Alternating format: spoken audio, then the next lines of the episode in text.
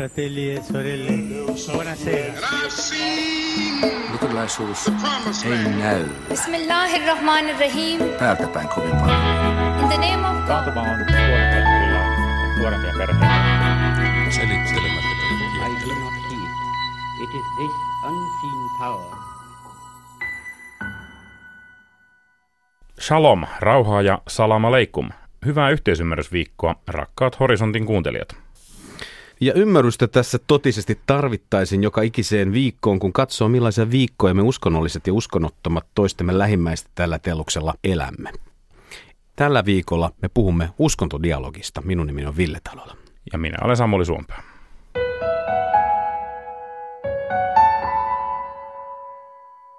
Horisonttia tehdään siis tällä kertaa Itä-Helsingissä Resalat yhteisön moskeijassa.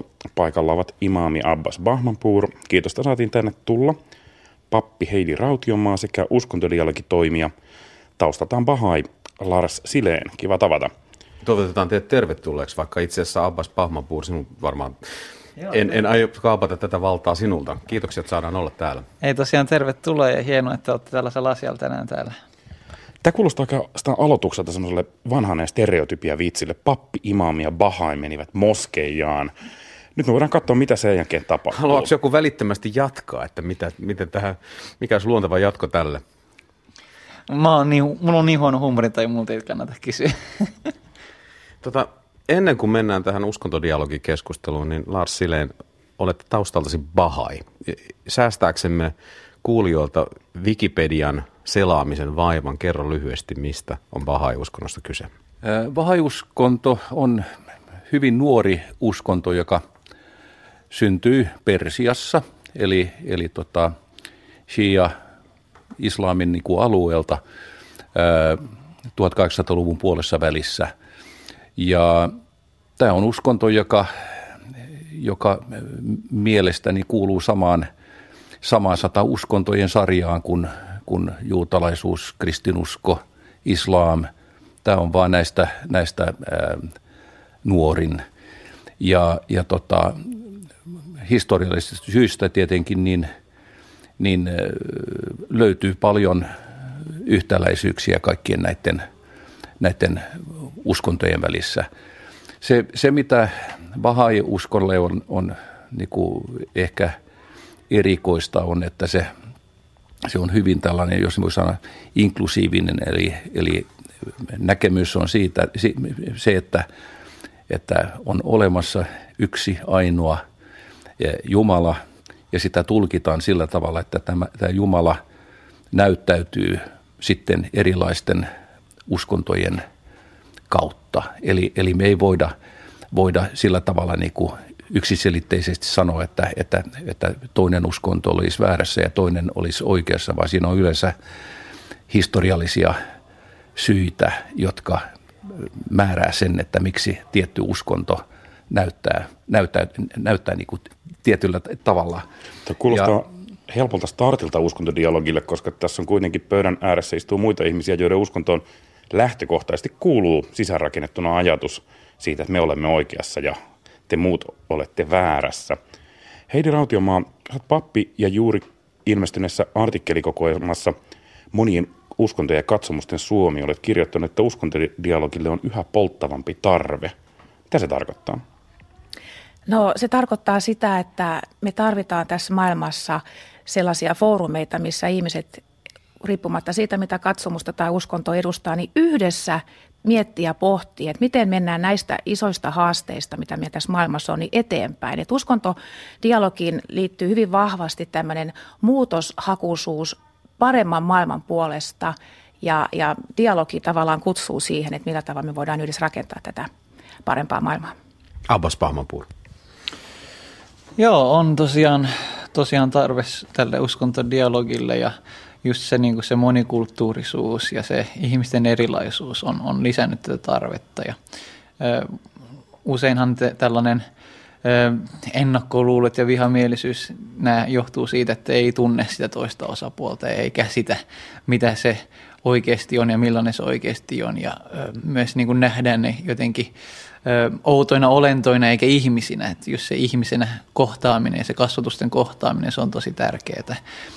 varsinkin tässä nettimaailmassa. Mä luulen, että netissäkin käydään paljon hyvää sellaista uskontodialogia, mutta se on tosi tärkeää myös, että ihan niin kuin saadaan se inhimillinen kohtaaminen jonkun aika, joka luo paljon sellaisen paremman maaperän sille, sille tota, ystävälliselle yhdellä, yhdessä ololle. Lars, sinä olet taustalta kristitty alun perin. Me käytettiin sekä vähän väärinkin, sanottiin taustalta Bahai. Sinua ei ole siis lapsena kukaan lapsi kastanut Bahai-uskoon. Olet ollut kristitty, nyt kiinnostunut uskontodialogista. Onko uskontodialogi löytynyt vasta Bahai-uskon myötä vai onko tässä käynyt sillä tavalla, kuten moni kristitty etenkin saattaa Suomessa pelätä, että jos ensin Lars on lähtenyt tekemään uskontodialogia, niin hän on sitten paukahtanut Bahaiksi. Kristuksen seurakunta menetti yhden seuraajan, niin kuin kirkollisesti sanotaan. Pahain, pahain uskonnon mukaan ilmeisesti ei, koska se inklusiivisuus, se, siinä vaan vähän piirrettiin rajaa eri paikkaan. Mutta Lars, en halua vastata puolestasi. Äh, joo, tila, tilanne on kyllä se, että, että tota, mä olen ihan nuoruudessa saakka ollut hirveän kiinnostunut yleensä niin kuin uskonnosta niin kuin ilmiönä. Eli, eli tota ihan murrosiässä niin, niin joogasta kiinnostunut ja mietiskelyä ja kaikki muuta tällaista. Ja, ja sitten varsin aktiivinen seurakunnassa toimi muun muassa nuorisojohtajana ja niin ohjaajana ja, ja, ja niin edelleen. Mutta äh, sitten pikkuhiljaa ajauduin vaan siitä, siitä ympäristöstä pois. Todennäköisesti tietyssä mielessä niin kuin vahingossa, eli, eli äh, esitin mun mielestä niin kuin rehellisiä kysymyksiä ja, ja koin, että sain pelkästään tällaisia niin kuin standardivastauksia. Ja, ja tämä johti sitten pikkuhiljaa siihen, että, että tota, etsin sitten niin sanotusti totuutta muualta. Jos, jos, jos tilanne olisi ollut toinen, niin voi hyvin olla, että mä olisin kristitty edelleen. Me luetaan tavallisesti uskontojen välistä suhteesta tällä hetkellä Suomessa erityisesti Hesarin ja Yleisradio ulkomaan uutisten kautta. Me nähdään kansainvälisesti tehtävää uskontodialogia, jota tehdään asein. Tähän on tilanne paljon rauhallinen. Miltä se tuntuu Bahaina olla Shia-moskeijassa Iranissa? Bahaita vainotaan. Abbas tässä vieressä näyttää kuitenkin hymyille tosiaan toivottaneen sut tänne tervetulleeksi. Ja teetäkin juodaan. Niin. Kaikessa rauhassa. Tässä hyvin erilainen kuin tuolla etelämpänä. Äh, joo, se, se, on, se on ikävä, ikävä, ikävä juttu, jos niin voi sanoa. Ja, mutta toisaalta, jos katsotaan niin kuin historiaa, niin, niin aina kun tulee uusia, uusia santan liikkeitä, niin löytyy, löytyy tahoja, jotka pitää niitä vaarallisina ja, ja, ja lähtee, lähtee helposti vastustamaan. Siis mulla, mulla ei ole muuta, mitään muuta sanottavaa kuin, niin kuin hyvää niistä, niistä ihmisistä, mitä mä tunnen tässä, tässä Shia-yhteisössä. Me ollaan tässä dialogitoiminnassa niin, niin tavattu moneen, moneen otteeseen. Alkaa olla varmasti 20 vuotta pikkuhiljaa. Ja, ja tota, pelkä, pelkästään niin kuin hyviä kokemuksia. Siis asioista saa olla eri mieltä, ei se ole mikään, mikään ongelma. Ja, ja, ja sitten ihmisiä pitää tuomita heidän niin kuin, toiminnan mukaan, eikä jonkun kuvitellun satan kaavan, kaavan mukaan. Joo, mä, mä on, on niin kuin samaa mieltä, että, että niin kuin tuossa alussa hieman niin kuin sanottiin, että että Bahaissa olisi hyvät lähtökohdat uskontodialogille, koska se on ehkä enemmän, no mä mennään, että mä hirveästi bahilaisuutta tunne, mutta että se on enemmän tällainen pluralistinen ehkä uskonto siinä mielessä.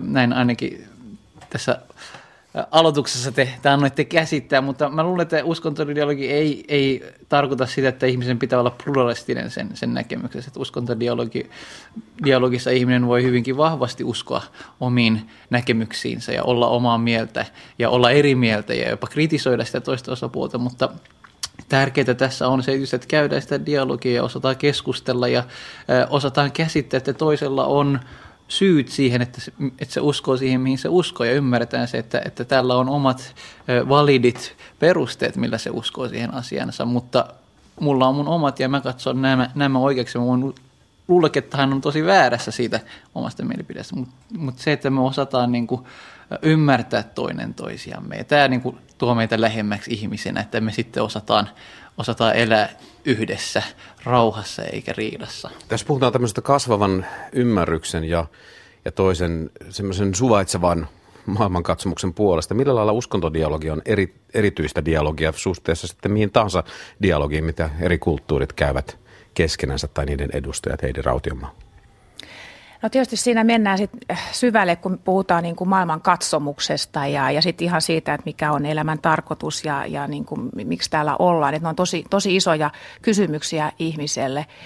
Tässä oikeastaan voisin jatkaa tätä Abbasin ajatusta siitä, miten tässä niin kuin tätä, tätä ymmärrystä etsitään, niin siinä ollaan niin kuin prosessissa, että me ollaan niin kuin matkalla. Että et dialogi on semmoinen niin elämän pituinen matka, että, että sä tavallaan, kun sä peilaat itseesi koko aika niin kuin toiseen ja to, toisen katsomukseen, sä menet sitten siinä samalla niin kuin siihen omaan katsomukseen ehkä syvemmin, mietit, että haa, että, että Lars uskoo näin, Appas uskoo näin, miten mä sanon tästä asiasta. Niin tämä on ihan mieletön niin kuin tämmöinen laajen, laajentuminen tavallaan myöskin sen oman jumalakuvan kanssa.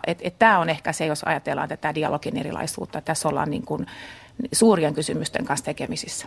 Tämä on kauhean kaunis ajatus ja kuulostaa niin kuin jossain määrin kuitenkin vielä teoreettiselta. Uskontodialogihan tehdään meillä tässä maassa paljon myös suljettujen ovien takana erilaisia konklaaveja, piispankokousten valtuuttamia uskontokeskustelijoita, jotka allekirjoittavat julkilausumia. Sillä tavalla, kun tämä yhteisymmärrys syntyy, Heidi?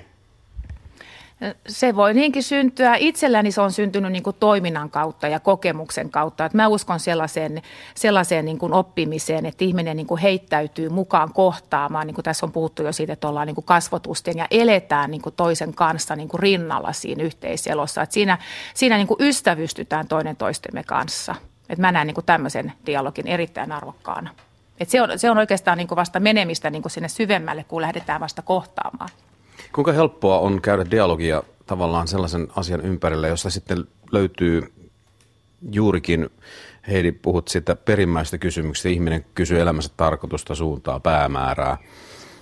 Ja, ja eri uskonnot vastaavat tähän eri lailla. Mennään jotenkin aivan ytimeen siinä, että mistä, mistä minun elämässäni tai mistä tässä maailmassa on kyse. Ja sitten kun ollaan siitä eri mieltä, niin minkälainen on se dialogin tila? Missä löytyy se avaruus, jossa, jossa tällä fundamentaalisesti e, erilaiset näkemykset voivat kohdata ja tulla kohdatuksi vielä kunnioittavansa. Moni ei pysty puhumaan jääkiekosta, sattuu olemaan itse tapparafani ja joku toinen kannattaa väärää joukkoa. Aika hassua, että sä tämän tapparan otit tähän esiin. Mutta tapparasta takaisin uskontodialogiin. Mun kokemus on oikeastaan se, että kun ihminen tulee mukaan tällaisen uskontodialogiin, niin – menee helposti vuosi tai pari ennen kuin tämä henkilö on, on päässyt siihen, että hän ää, kokee, että hän on mukana sen takia, että hän, hän haluaa kuulla, mitä muut ajattelee, eikä se, että haluaa esittää sitä omaa ää, totuutta.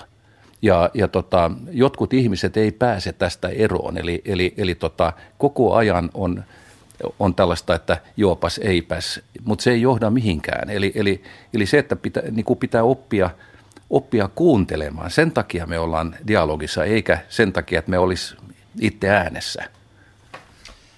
Joo, se on, se on varmaan aika hyvä pointti, että monesti ihmiset luulee, että ehkä uskontodialogi on sitä, että yrittää käännyttää sitä toista osapuolta tai, tai saarnataan sitä omaa näkemystä, mutta, mutta se on ehkä niin kuin, sekin on ehkä niin kuin mun mielestä monesti ehkä alku sille uskontodialogille. mä muistan, kun mä itse aloitin opiskelemaan uskontoa yliopistossa ja sitten samaan aikaan mun lapsuuden kaveri kääntyi muslimiksi, mutta hän kääntyi sunnimuslimiksi. Ja sitten meillä oli, hänkin sitten kiinnostui tästä uskonnosta samalla ja alkoi hirveästi omalla vapaa-ajalla opiskelemaan sitä. Ja mä muistan, meillä oli hirveästi sitten väittelyitä siinä alussa, että kumpi nyt oikein shia vai sunni. Ja kiivaasti keskusteltiin ja väiteltiin ja puhuttiin näistä asioista. Ja sitten niin kun mä katsoin sitä, että miten niin meidän keskustelut näistä aiheista on nyt niin kuin vuosien, kymmenen vuoden jälkeen muuttunut. Nyt se on enemmän sellaista, onko teillä, menikö se teillä näin vai noin? Ah, okei, okay, meillä se oli näin. Et se on enemmän sellaista sitten vaan niin kuin vaihdetaan niitä näkemyksiä. Enää ei ole sitä kiivasta halua todistaa itseänsä oikeaksi. Ollaan niin käsitetty, että okei, okay, hänellä on omat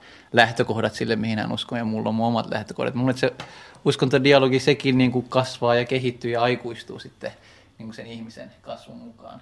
Heidi. Ja se, mitä on erityisesti niin ruohonjuuritason dialogilla huomannut, niin, niin siellä niin kuin ihmiset jakaa kokemuksia.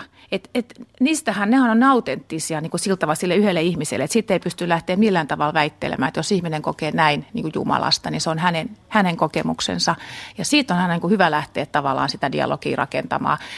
Oppikeskustelut on sitten ihan toinen asia, jos mennään niin kuin dogmeihin, niin niistähän ei niin kuin sitten tavallaan saada sitä yhteistä linjaa, mutta kokemukset on, kokemusten jakaminen on tosi niin kuin hedelmällistä.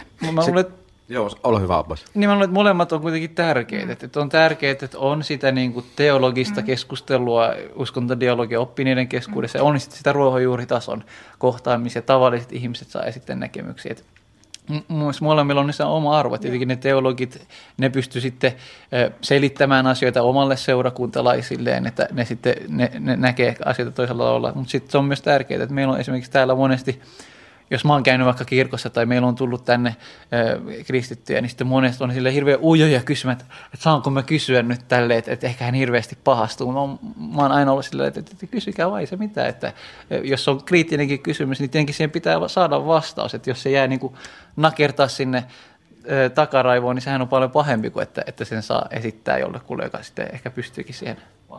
Juuri näin, ja kaikista paras tilannehan on se, että siinä on niin kuin monen näköisiä niin kuin dimensioita tai tämmöisiä osa-alueita. Että myöskin tämä spiritualiteettinen niin kuin dialogi on myös tärkeää, että, että, että siinä teologisessa keskustelussa voi olla myöskin tätä spirittiä mukana ja sitten tätä kokemuksellisuutta, voi olla kulttuuria ja ihan kaikkea, kaikkia niitä ihmisen niin kuin olemisen tapoja.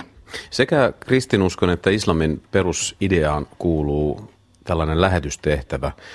Palataan oikeaan islamiin tai tehdään kaikista Jeesuksen opetuslapsia. Miten tämä uskontodialogi sopii yhteen tämän lähetysajatuksen kanssa, että perimmältään uskonto antaa tehtävän seuraajalle myös kertoa siitä eteenpäin ja, ja myös kutsua, kutsua seuraajaksi nimenomaan siihen omaan kioskiin?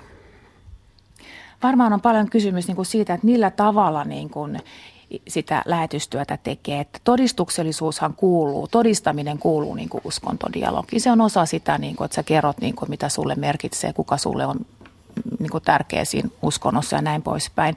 Et, et paljon niin kuin siitä, että millä tavalla – sä viestit ja, ja onko sulla niin kuin kunnioitus kuitenkin sen toisen ihmisen vakaumusta ja, ja uskoa kohtaan, että, että niin kuin, en mä niin kuin näe niitä niin kuin vastinpariksi millään tavalla lähetystyötä ja uskontodialogi, mutta uskontodialogin sinänsä ei kuulu niin kuin toisen käännyttäminen, vaan sä kunnioitat ihmistä ja hänen uskontoaan.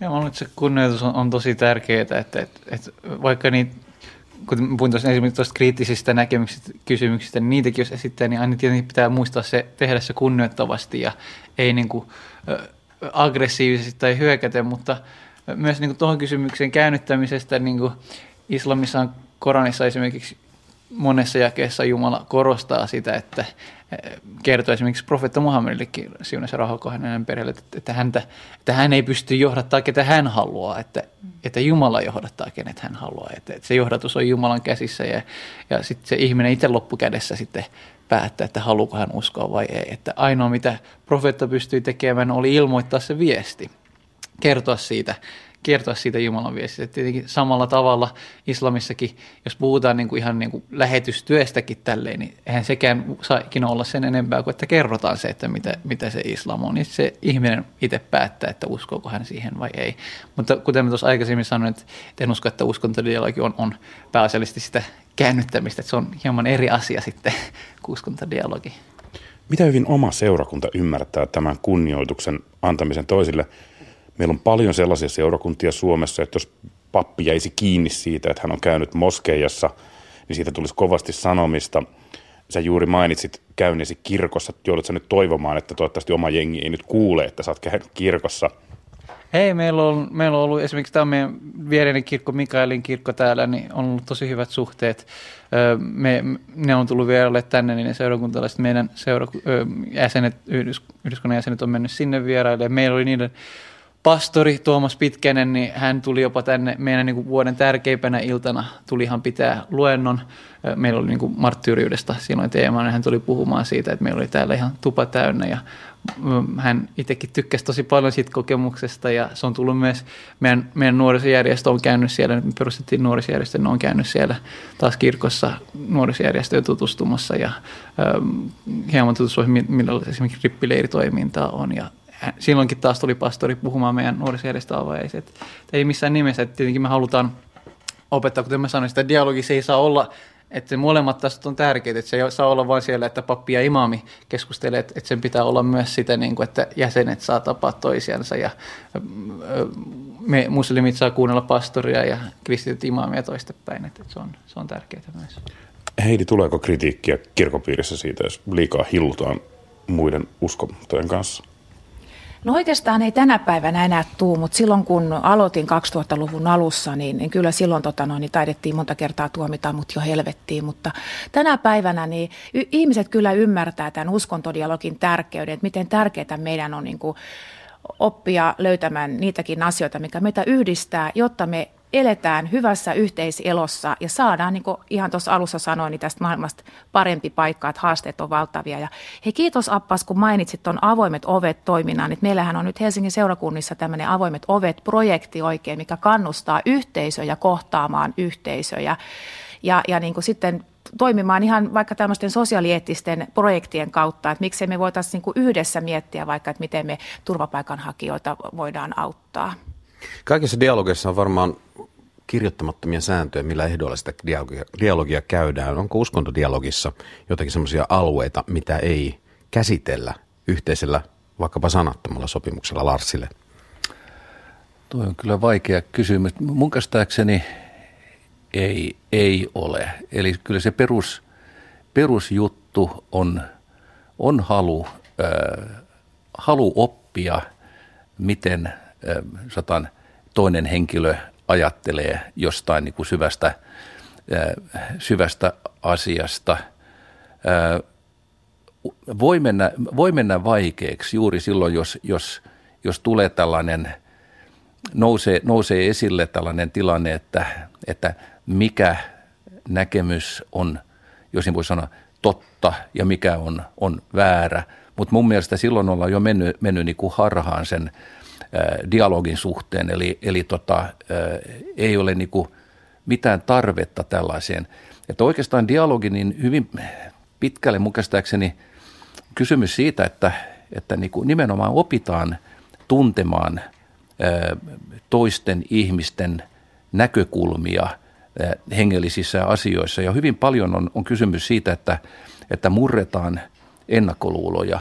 Ja, ja tässä on Abbas mun mielestä niin kuin hyvin mielenkiintoinen esimerkki. Jos mä muistan oikein, niin sä olit mukana tuossa 2000-luvun alkupuolella, kun meillä oli se viikonloppu siltapiiri juttu.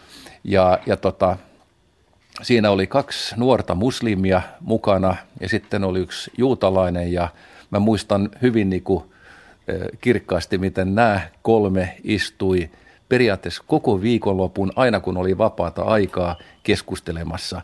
Ja, ja äh, heidän yhteinen lopputoteaminen tämän jälkeen oli suunnilleen se, että, että on tullut murrettua paljon ennakkoluuloja. Ja tämä, tämä on mun mielestä niin kuin hyvä esimerkki niin kuin dialogista. Aapassakin muistat siitä, että, että ei pelkästään pappien ja imamien hommaa, vaan tätä voi tehdä jokainen seurakuntien jäsen, kristitty ja muslimi. Miten tavallinen kaduntalla ja Matti Meikäläinen voi tehdä uskontodialogia kenen kanssa? Sopiiko tänne tulla pistähtymään tänne moskeijalle ja soiko tuossa ovikello usein, pimputetaan ja tulla kysymään, että mitä menee Abbas? Joo, meillä on ihan, no tykkäsin ajatella, että meillä on ihan hyvät välit meidän naapureiden kanssa ja tosiaan ihan tosiaan vähän aikaa sittenkin yksi naapurista tuli, meillä oli täällä iso ohjelma ja paljon ihmisiä kulki tuossa ja sitten hän sanoi, että mä oon vuosikausia asunut täällä ja on aina aina pelännyt tulla tänne sisälle, että nyt päätin, nyt pitää uskaltaa tulla. Ja hän tuli ja näki, että ei täällä ihan mitä ihmiset lapset leikkii ja ihmiset ohjelmassa, että ei ole sen kummallisempaa. Että, että tosiaan saa tulla piipahtamaan ja käymään. Ja tota, mä olisin vielä halunnut tuosta tuosta sanoa yhden pointin, että mitä, mitä mä haluaisin niin kuin kiteyttää tämän, tämän niin kuin mun mielestä tämän uskontililla, kun mä huomaan, että kello aika loppuu kohta, niin tämän olisi vielä halunnut heittää tänne loppuun. Että, että, että niin kuin se kannattaa muistaa, että jos me halutaan antaa niin kuin niiden erilaisuuksien erottaa meitä, niin sitten ei me pystytä elää kenenkään sovussa. Että aina, aina on erimielisyyksiä kaikkien kanssa. Että, että se tärkeä periaate, mikä meidän pitää muistaa, on, että – yritetään mieluummin löytää niitä yhteisiä asioita, niitä hyviä asioita, mi- mihin me kaikki uskotaan. Ja mä luulen, että kaikista suurista maailmanuskonnoista löytyy nämä yhteiset arvot, joiden eteen me voidaan tehdä töitä. Tämä on niin se, mitä Koranikin mielestäni kiteyttää niin kuin se uskontoillakin, että sanoo, että oi kirjojen kanssa, oi juutalaiset ja kristityt, tulkaa siihen yhteiseen sanaan meidän ja teidän välillä. Että löydetään se, mikä on yhteistä, se yhteinen sana meidän välillä ja tehdään sen eteen töitä mieluummin kuin, että riidellään koko ajan niistä – erimielisyyksiä. Studion kello tosiaan tikittää, vieraatkin pitävät siitä huolen. Ihan lyhyesti kiteytettynä Heidi Rautiomaa, mitä, mikä on se suurin opetus, mitä uskontodialogi on sinulle itsellesi, sinun omaan työhösi antanut? No se on, siis on antanut tämän tavallaan sen tärkeyden ymmärtää, että, että kuuntelee, että oppii muilta. Ja, ja sitten tavallaan sitä mukaan niin se oma uskokin niin kasvaa ja kehittyy ja on muutoksessa ja, ja tavallaan se totuuskuvakin tietyllä, tietyllä tavalla, se, se perusprinsiippi niin kuin säilyy, mutta niin kuin Jumalakuva laajenee valtavasti. Mä haluan vielä sanoa tuon, että miten tavallinen ihminen voi, voi tota noin, niin, kuka vaan tätä uskontodialogia harjoittaa, niin se on hirveän tärkeää muistaa se, että jokainen edustaa sitä omaa itteensä ja omaa uskoonsa, niin se vapauttaa valtavasti sitten keskustelemaan. Mutta jos koko ajan pitää mielessä, että mulla onkin tässä joku leima tässä otassa, että mun pitäisi kaikkia kristittyä nyt tässäkin keskustelussa edustaa, niin mä olisin täysin hiljaa, koska mä en pysty kaikkia kristittyjä edustamaan. Muslimikristittyjen Bahaiminin moskeijan keskustelma, ainakin Bahain mielestä kaikki oli oikeassa. Kiitoksia. Kiitos. Kiitos. Kiitos.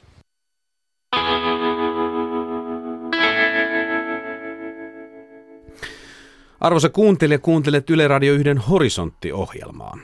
Ani Sherab on buddalainen nunna, joka on viettänyt elämästään yhdeksän vuotta tiibetiläisessä luostarissa Skotlannissa – Viimeiset 20 vuotta hän on kuitenkin opettanut buddalaisuutta Suomessa. Sherab osallistuu konkreettiseen uskontodialogiin luotsaamalla Helsingin seurakuntayhtymän Kampin kappelissa yhteismeditaatiohetkiä. Niihin ovat tervetulleita kaikki taustaan katsomatta. Ketään ei käännytetä mihinkään suuntaan eikä ketään käännytetä ovelta. Ani Sherabin tapasi Anna Patronen. Buddhalaisuus on äh, sekä filosofia että myöskin jossain määrin uskonto. Se on hyvin laaja, siinä on erilaisia teitä ja Buddha opetti ihan tarkoituksella erilaisia teitä, koska ihmiset on niin monenlaisia, että he tarvitsevat monia opetuksia. Ja äh, Buddhan perusopetus on, että elämässä on paljon kärsimystä, mutta sen kärsimyksen äh, kautta me voidaan myöskin päästä jollakin tavalla eroon siitä kärsimyksestä ja rauhan tilaan, ja siihen on olemassa tie. Ja juuri nämä Buddhan opetukset auttaa meitä siihen, miten kärsimyksestä päästään eroon ja löydetään sisältämme ne hyvät ominaisuudet, joita kaikilla valaistuneilla buddhilla on. Anni Serap, mitä buddhalaisuus on sinulle? Filosofia, elämäntapa, uskonto? Se on sanoisin, että se on taitava keino päästä eroon omista harhakuvitelmista. Että se on elämäntapa, mutta syvimmältään myöskin pitäisin sitä uskontona. Mitkä seikat elämässäsi johtivat siihen, että sinusta tuli buddhalainen?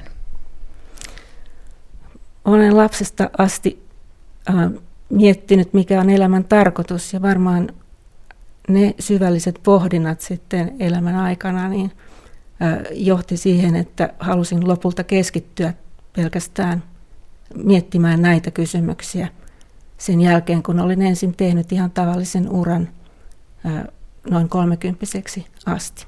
Ani Shera, millaisia vastauksia buddhalaisuus on antanut sinulle elämääsi? No, minusta buddhalaisuus on antanut mulle semmoisen johtolangan, että kuinka voisin suhtautua ympäristööni rauhallisin mielin ja löytää sellaisen pysyvän onnen myöskin niin kuin elämän myrskyjen keskellä.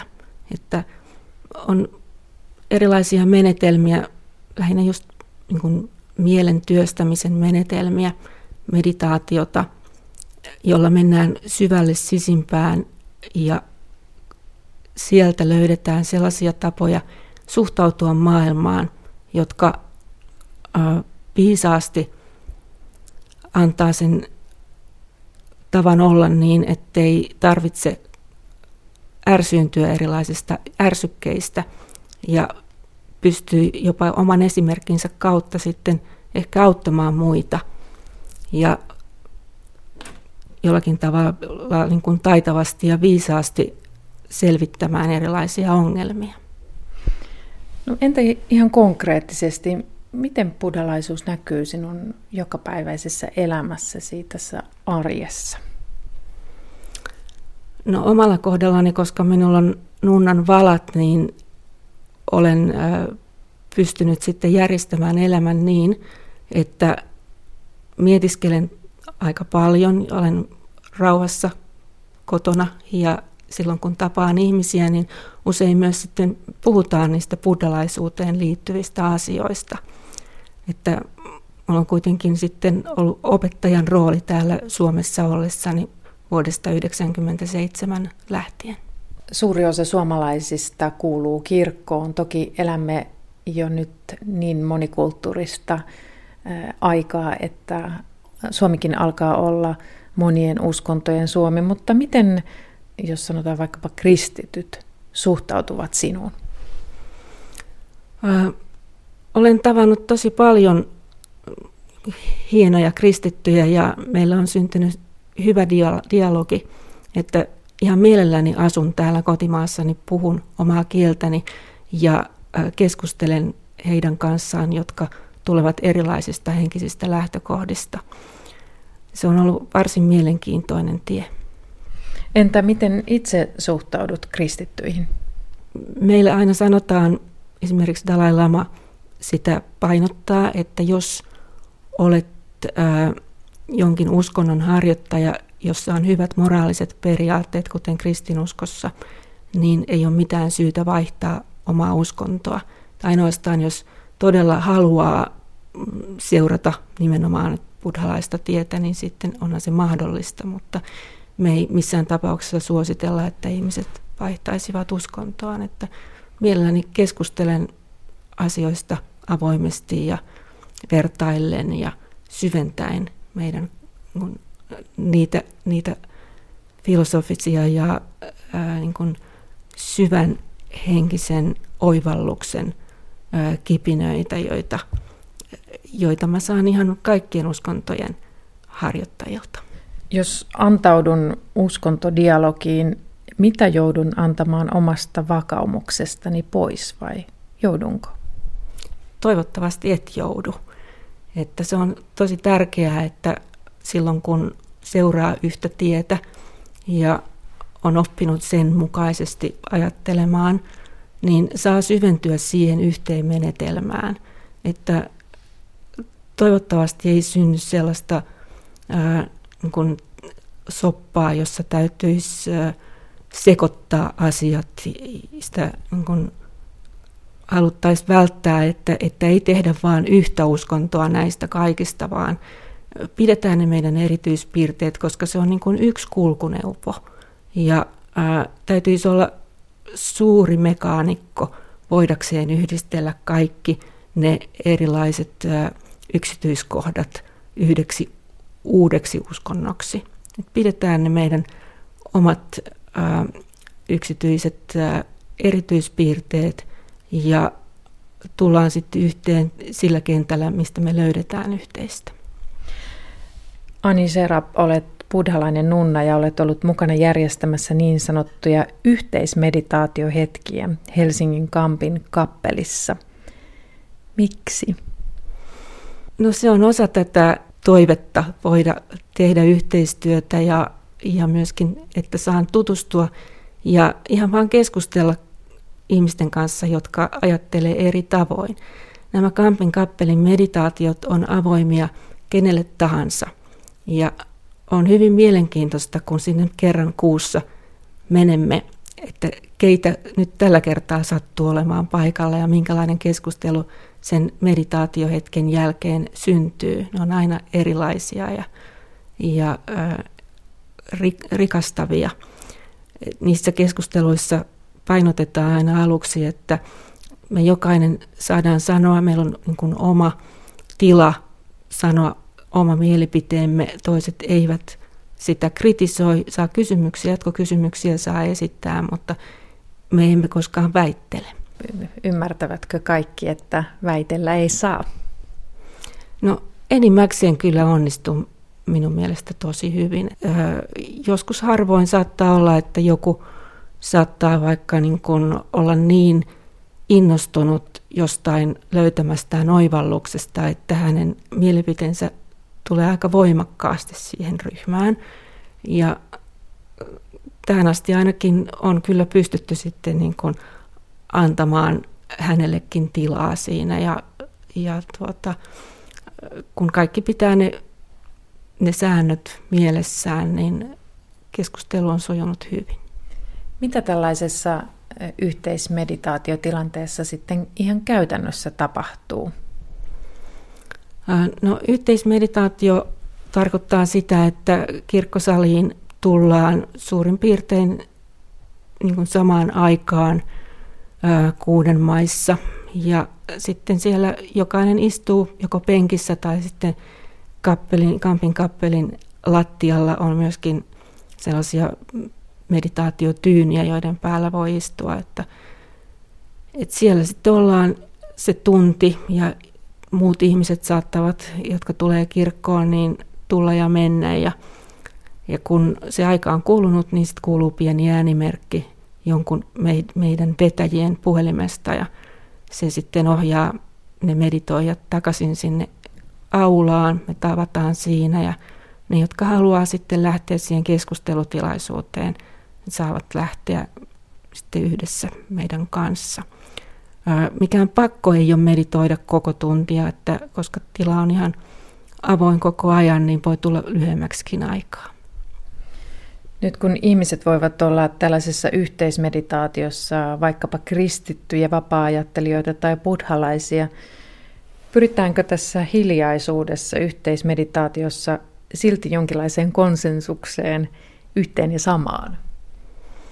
No ei suinkaan, että meillä on sellaisia meditaatioteemoja toisinaan ja se keskustelu sitten niin kuin, ö, kokoaa meidät yhteen, mutta mitään varsinaisia meditaatio-ohjeita me emme anna, että jokainen tulee sen oman perinteensä mukaan ja on hankkinut ne ohjeet jo jostakin muualta.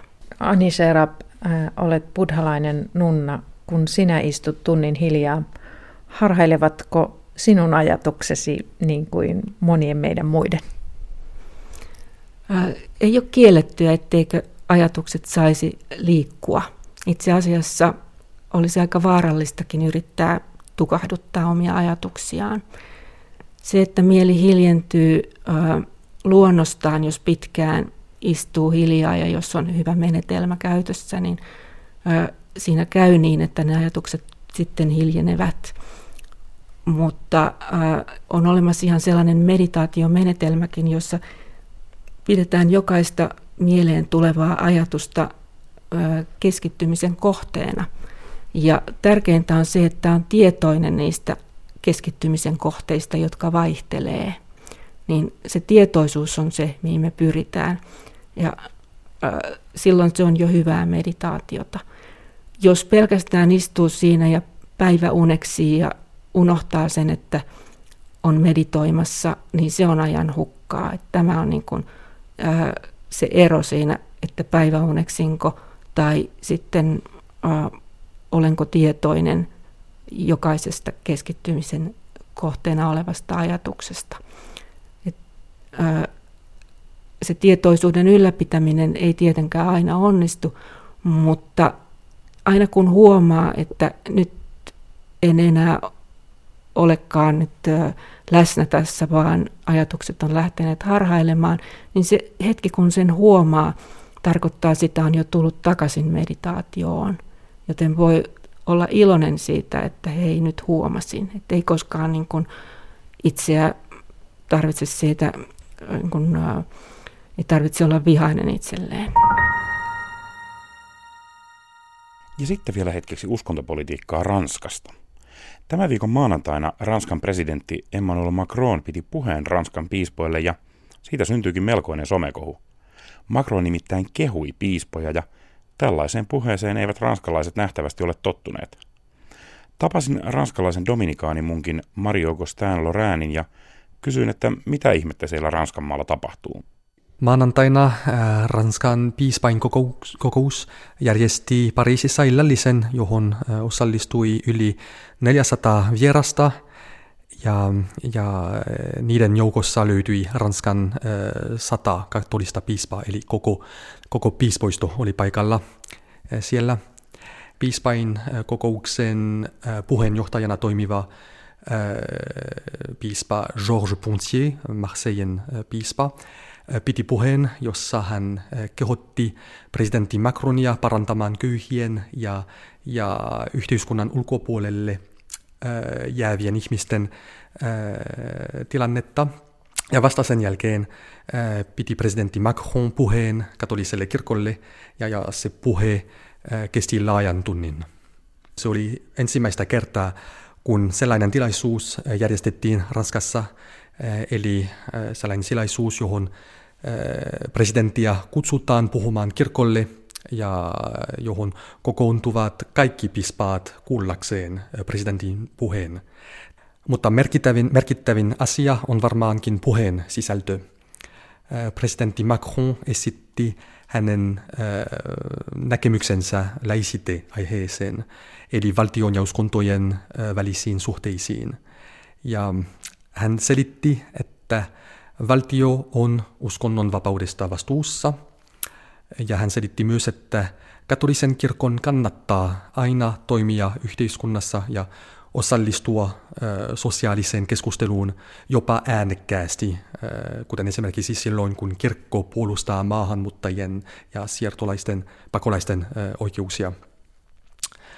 Ja no, siksi presidentti kehui maanantaina katolilaisia heidän asemastaan ja toiminnastaan yhteiskunnassa. Se ei vissiin ole ihan tavallista, että presidentti kehuu katolisia ja kirkkoa. Joo, monesta tuntuu siltä, että presidentin ei pitäisi tavata julkisesti piispoja ja pitää sellainen puhe, jossa hän arvostaa uskontoa ja uskovien osaa yhteiskunnassa. Monien mielestä presidentin on oltava sokea uskonnoille koska hänen täytyy noudata laisitea. Myös moni ei pidä siitä, että kirkko vastustaa yhteiskunnassa tapahtuvia muutoksia, kuten ö, tasa-arvoinen avioliitto tai eutanasia. Siksi presidentin katolilaisia kehuva puhe ö, vaikuttaa niiden mielestä hyvin, ö, hyvin katkeralta varmasti. Mutta presidentti Macron myös korosti, että kirkko ei saa antaa käskyjä presidentille tai poliitikoille. Eli kirkko ei voi vaan nuhdella tai läksyttää yhteiskuntaa. Horisontti jälleen ensi viikolla. Tämä jakso on kuunneltavissa jo nyt Areenassa missä tahansa ja milloin tahansa.